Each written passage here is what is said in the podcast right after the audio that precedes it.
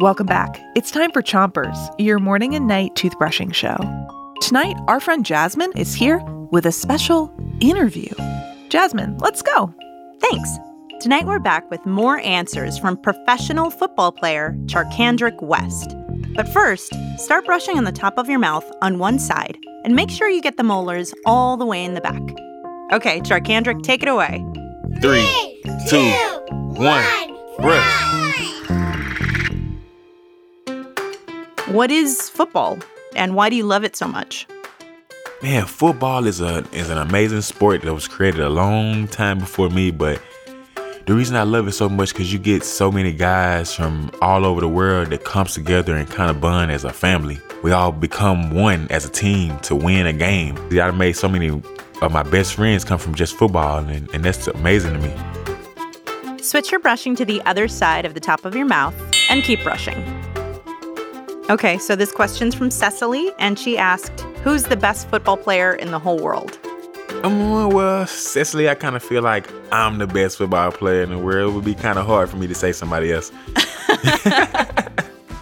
okay, Sam wants to know when did you decide to become a professional football player?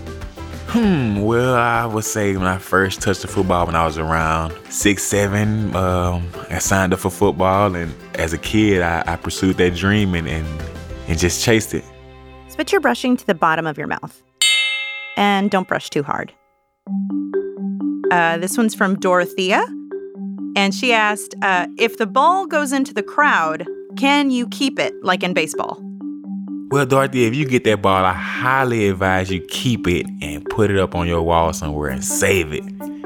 Do you go out and, and sign balls for fans after after the game? Of course, of course, Dorothy. If you got that ball, I will make sure I signed it.